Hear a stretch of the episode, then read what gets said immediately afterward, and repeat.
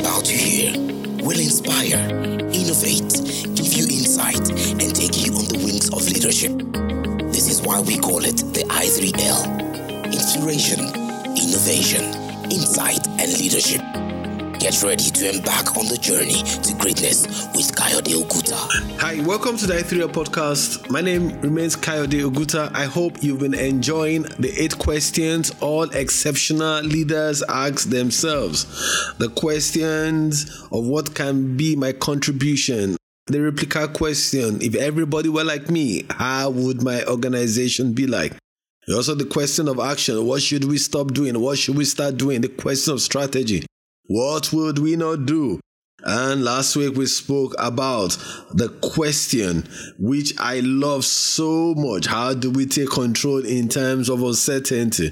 Because it is in uncertainty that leaders derive their job certificate. Now, today I am joined by uh, leadership and uh, management guru Gary Hamel who ask a question How do we build an organization that performs flawlessly and also rapidly evolves?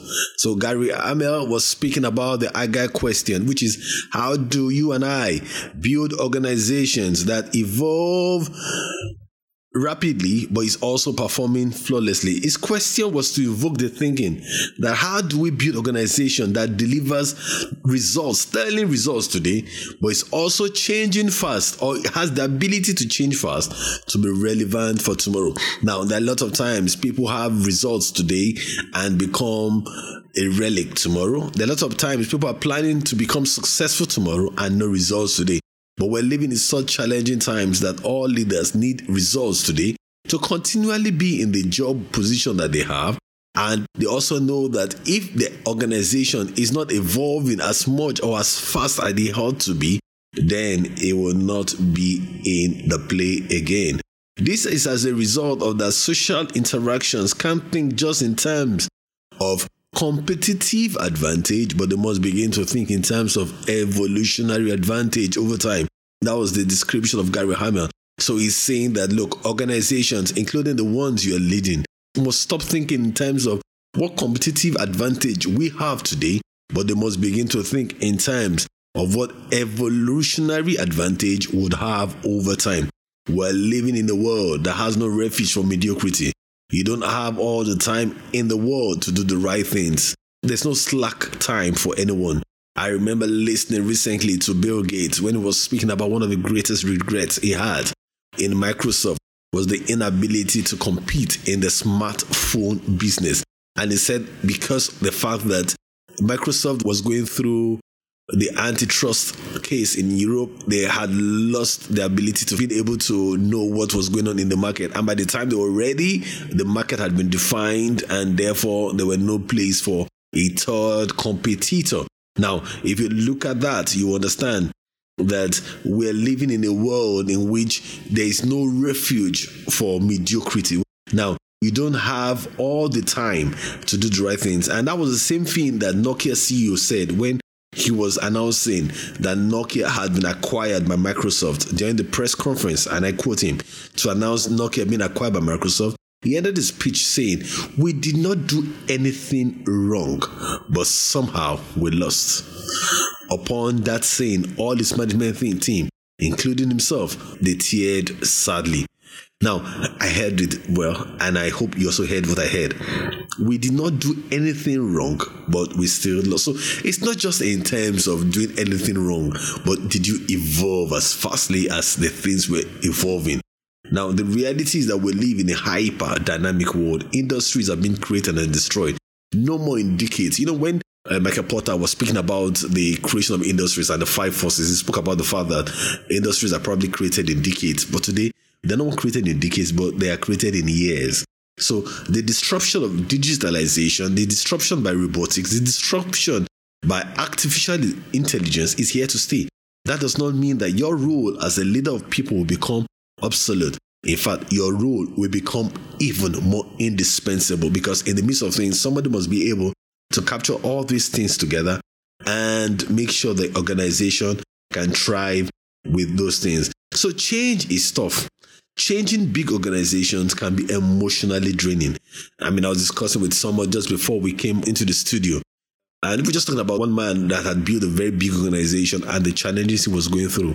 And as I was talking to him, I was getting feedback that, oh, the man knew that the organization is not as healthy as he ought to be, but that the reasons why it wasn't healthy was because certain decisions that were taken when the organization was growing were not corrected. So the organization has stopped becoming healthy. Now, for me, the lesson learned and for leader, students of leadership is the fact that we must know that we must be able to build organization that can rapidly adapt or adjust. And that's why agile is the way to go.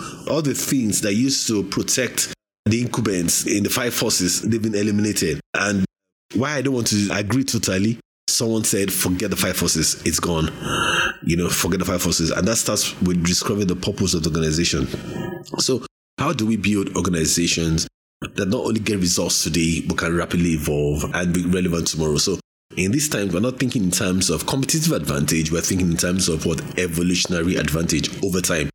We're not just relevant today, we're relevant tomorrow.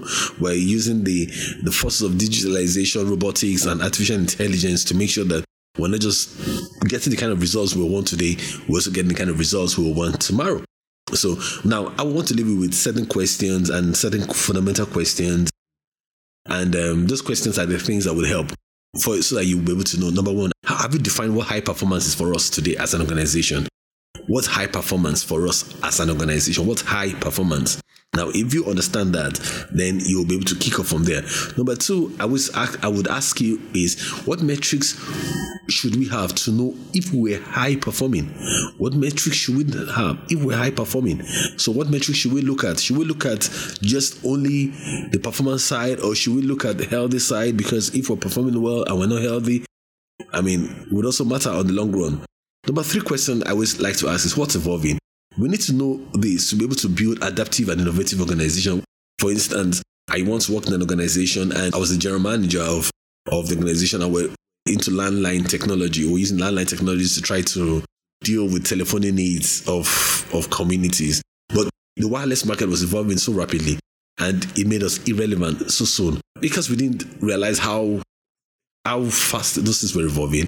We probably pay the price for it. So for me, the lessons learned is I have to look at what's evolving. So from there, if I know what's evolving, I will answer the fourth question is why do we need to be evolving? If we are not evolving, they will become a relic, we will become eliminated, we will not be there, we will not play, we will not play. I mean, if everybody is becoming computer literate and you are not computer literate, what happens is that when everything becomes comes to the computer, it means that you will not have a right to play any longer. Number five question is what are health and vitality to thrive in the long time? So I want to keep people engaged. I want to keep people motivated, remain competitive, stay on the growth path. What is health to me? So I've defined high performance. I've defined what's evolving. I also must define what's health. So what are the health metrics? So if you go to your doctor, what are the health metrics that they look for in your body? They look at your vital signs. They look for how your blood pressure is. They look for your height, your weight. They will look at vital things. They look at your hemoglobin level. Those are vital signs that tells the health of an individual. So for other organizations, what are the vital signs? And for me, one of the vital signs is what's the level of engagement? What's the level of ownership in the organization? What's the level of politics dysfunction in a, an organization? If I know those things, I will know how healthy an organization is. Because if an organization is not healthy, it tells me one thing. Like all unhealthy things tell me is that it's only a matter of time before it dies if those things are, are not cured. So, what our health metrics is telling us. And finally, how are we trying to be different? So, if I know what we're trying to do to be different, then I will know that we are going to get good results. Now, when I tell people that how are we trying to be different, I tell people that getting better isn't going to win again. It's not just getting better, there's a factor to play here. You must get different. We must seek to be different. And that was the path Apple took. And that's the path you also must take. Steve Jobs looked at it that I don't need to build a better operating system than Microsoft. I just want to build a different operating system than Microsoft. So while Microsoft is open, he went closed loop, you understand? And that changed the entire game and that made them evolve and made them win over time. Now, those are the questions I think that organizations, individuals, and leaders must ask themselves because you're not just trying to build results today, you also must be able to build results that perform flawlessly tomorrow. If you look at how even the stock market in most developed countries rate companies, they don't also rate you for your results today, they rate you for your ability to get results tomorrow. So even company like Amazon was rated so highly, even despite the fact that they were not making profit. Whereas G was rated so low, even the fact that they were making big profit. Now, couple of years down the line, we've seen that oh, G is not making the kind of money that they used to make, and Amazon is making the kind of money that okay they had projected to be made. So all things just come together. It's the same thing we're saying, and the same people keep saying that yes, you must get sterling results today. You must be outstanding with your results today, but also you must rapidly evolve so that you can become competitive tomorrow. So it's not just about what they call competitive advantage, but we also must begin to think in terms of evolutionary advantage, how we're evolving to become a better company, how we're evolving to become a different company, how we're evolving to be able to have different value tomorrow. Because as we started last week, what trends are taking place, we're learning from the trends, we're also learning from what's going on in the environment, and from there we can begin to do things differently. Wow, so this is the sixth question, and we have enjoyed ourselves thus far. And if you're not following us on the i3l podcast, you can follow us on iTunes, you can follow us on Play FM, Castbox. You can follow us so that we can always come to your mobile directly every week, every week.